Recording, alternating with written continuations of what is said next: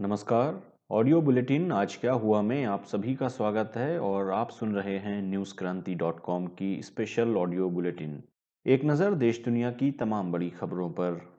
Budget से पहले पेश किया गया आर्थिक सर्वे, जीडीपी सात फ़ीसदी तक गिरने का अनुमान। दिल्ली में इसराइल दूतावास के पास आईईडी ब्लास्ट जान माल के नुकसान की कोई खबर नहीं। राष्ट्रपति ने अपने अभिभाषण में तिरंगे और गणतंत्र दिवस के अपमान को दुर्भाग्यपूर्ण बताया। दिल्ली पुलिस ने हिंसा की घटनाओं का वीडियो देने की लोगों से की अपील।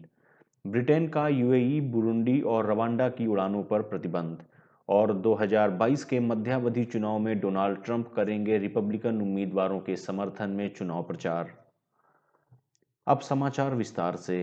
कहते हैं ओल्ड इज़ गोल्ड कहलाता है, इसलिए तो कानपुर आज भी दुलारी ज्वेलर्स ग्रुप पर अपना भरोसा जताता है। दुलारी ज्वेलर्स ग्रुप, कानपुर की pure, old and trusted jewellery showroom visit की Dulari jewellers Kidwai Nagar and Dulari jewellers Lal Bangla संसद में शुक्रवार को पेश आर्थिक सर्वेक्षण में कहा गया है कि कोविड 19 के मद्देनजर चालू वित्त वर्ष में देश के सकल घरेलू उत्पाद जीडीपी में सात दशमलव सात फ़ीसदी की गिरावट रहेगी, जबकि अगले वित्त वर्ष में इसमें ग्यारह फ़ीसदी की तेज़ी वृद्धि दर्ज की जाएगी।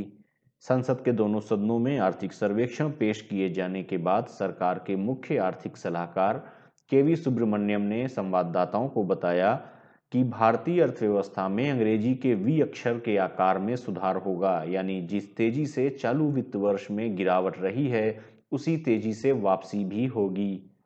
इससे पहले केंद्रीय वित्त मंत्री निर्मला सीतारमण ने आज संसद में आर्थिक सर्वेक्षण 2020-21 पेश किया। उन्होंने कहा कि चालू वित्त वर्ष में जीडीपी में सात दशमलव सात फ़ीसदी की गिरावट आएगी और अगले वित्त वर्ष में इसमें 11 फ़ीसदी की वृद्धि देखने को मिलेगी। इस प्रकार दो साल में जीडीपी में करीब ढाई फ़ीसदी की वृद्धि होगी।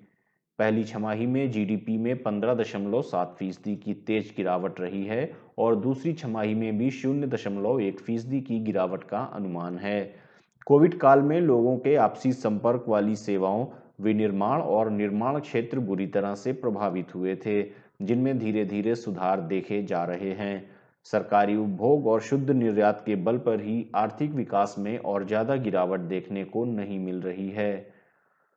दिल्ली में इजरायली दूतावास के पास अब्दुल कलाम मार्ग पर जिंदल हाउस के निकट एक कोठी में शुक्रवार की शाम विस्फोट हुआ। पुलिस के मुताबिक विस्फोट की घटना में किसी के हताहत होने की कोई सूचना नहीं है। घटनास्थल के पास पार्क किए गए तीन वाहनों की खिड़कियों के शीशे टूटने के अलावा संपत्तियों के भी नुकसान की कोई जानकारी नहीं है। पुलिस के मुताबिक पाँच एपीजे अब्दुल कलाम मार्ग पर जिंदल हाउस के निकट शाम पाँच बजकर पाँच मिनट पर धमाका हुआ। यह विस्फोट अत्याधुनिक उपकरण के ज़रिए किया गया था और बहुत ही कम तीव्रता का धमाका था। प्रारंभिक जाँच में पाया गया है कि यह विस्फोट सनसनी पैदा करने का एक शरारती प्रयास था। अग्निशमन विभाग ने बताया कि उसको पाँच बजकर ग्यारह मिनट पर विस्फोट के बारे में जानकारी मिली। मौके पर दमकल की तीन गाड़ियों को भेजा गया है। विस्फोट में कुछ वाहनों के क्षतिग्रस्त होने की सूचना है। इस घटना में अब तक किसी के हताहत होने की कोई सूचना नहीं मिली है। राष्ट्रपति रामनाथ कोविंद ने गणतंत्र दिवस के दिन ट्रैक्टर रैली के दौरान ऐतिहासिक लाल किले में तोड़फोड़ और राष्ट्रीय ध्वज के अपमान को दुर्भाग्यपूर्ण करार दिया।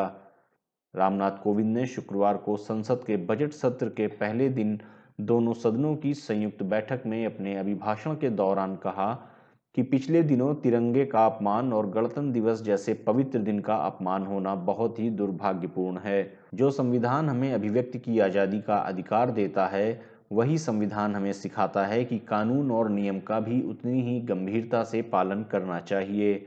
उन्होंने कहा कि देश की सर्वोच्च अदालत ने इन कानूनों को अभी स्थगित कर दिया है और सरकार उच्चतम न्यायालय के निर्णय का पूरा सम्मान करते हुए उसका पालन करेगी। उन्होंने कहा कि इन कानूनों को व्यापक विचार विमर्श के बाद संसद में पारित किया गया था। दिल्ली पुलिस ने कृषि कानूनों के विरोध में गणतंत्र दिवस के दिन किसानों की तरफ़ से निकाले गए ट्रैक्टर रैली के दौरान भड़की हिंसा मामले में मीडिया कर्मी सहित आम लोगों से इसकी वीडियो, फ़ोटोज़ और बयान दिल्ली पुलिस को देने की अपील की है। दिल्ली पुलिस की तरफ़ से जारी अपील में कहा गया है कि 26 जनवरी 2021 को प्रदर्शनकारी किसानों ने एक ट्रैक्टर रैली निकाली थी और दिल्ली में हिंसा भड़काई थी।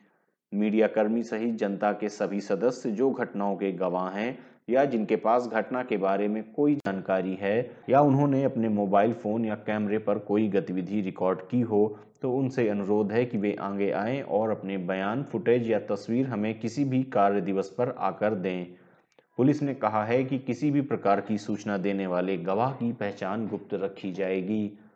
दिल्ली पुलिस के number eight seven five zero, eight seven one two three seven व zero one one two three four nine double zero nine four पर आप इस प्रकार की घटना की जानकारी, तस्वीर या फुटेज दे सकते हैं।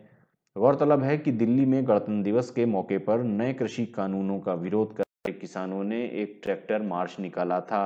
इस दौरान आईटीओ, नांगलोई, सिंघू बॉर्डर और टिकरी समेत कुछ अन्य इलाकों में हिंसक झड़प हुई थी।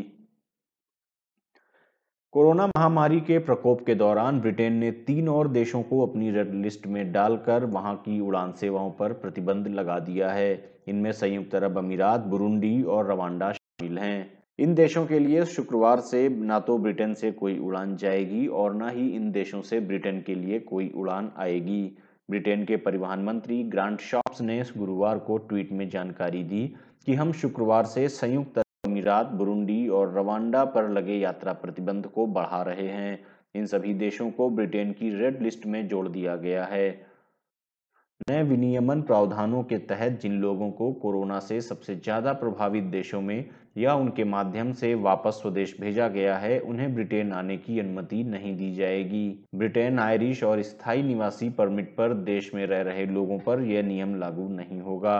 हालाँकि उन्हें 10 दिनों के लिए घर पर ही आइसोलेशन में रहने के लिए कहा गया है।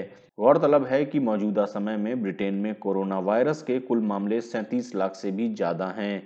और वहीं एक लाख तीन हज़ार एक सौ छब्बीस कोरोना संक्रमितों की अब तक मौत हो चुकी है।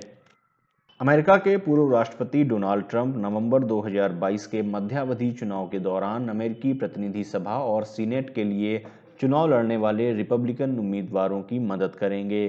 प्रतिनिधि सभा में रिपब्लिकन पार्टी के नेता केवित मैकार्थी ने गुरुवार को यह जानकारी दी। उन्होंने कहा कि पूर्व राष्ट्रपति ट्रंप 2022 में होने वाले मध्यावधि चुनाव में रिपब्लिकन पार्टी के उम्मीदवारों की सहायता के लिए प्रतिबद्ध हैं। हमारे देश में कट्टरपंथी डेमोक्रेट एजेंडा को रोकना चाहिए। मैकार्थी ने कहा कि डोनाल्ड ट्रंप के नवंबर 2020 में राष्ट्रपति चुनाव हारने के बावजूद रिपब्लिकन का उनके साथ समर्थन बना हुआ है। उन्होंने कहा कि हाउस रिपब्लिकन और ट्रंप प्रशासन ने सभी अमेरिकियों के लिए ऐतिहासिक परिणाम हासिल किया। हम ऐसा करने में इसलिए सक्षम हुए थे क्योंकि हमने एक लंबे अंतराल तक अन्य बातों को नज़रअंदाज और अपने नागरिकों की चिंताओं को सुना और समझा था। गौरतलब है कि वर्तमान में दोनों सदनों में डेमोक्रेट सदस्यों का नियंत्रण है। कहते हैं ओल्ड इज़ गोल्ड कहलाता है। इसलिए तो कानपुर आज भी दुलारी ज्वेलर्स ग्रुप पर अपना भरोसा जताता है। दुलारी ज्वेलर्स ग्रुप, कानपुर की pure, old and trusted jewellery showroom visit की Dulari jewellers, Kidwai Nagar and Dulari jewellers, Lal Bangla. आज क्या हुआ में? ये थी देश दुनिया की तमाम बड़ी खबरें। अन्य खबरों व विस्तृत समाचार के लिए आप न्यूज़ क्रांति डॉट कॉम पर क्लिक कर सकते हैं। न्यूज़ क्रांति से आप अलग अलग social media handles Facebook Twitter YouTube और इंस्टाग्राम पर भी जुड़ सकते हैं। न्यूज़ क्रांति से जुड़े रहने के लिए धन्यवाद। शुभ रात्रि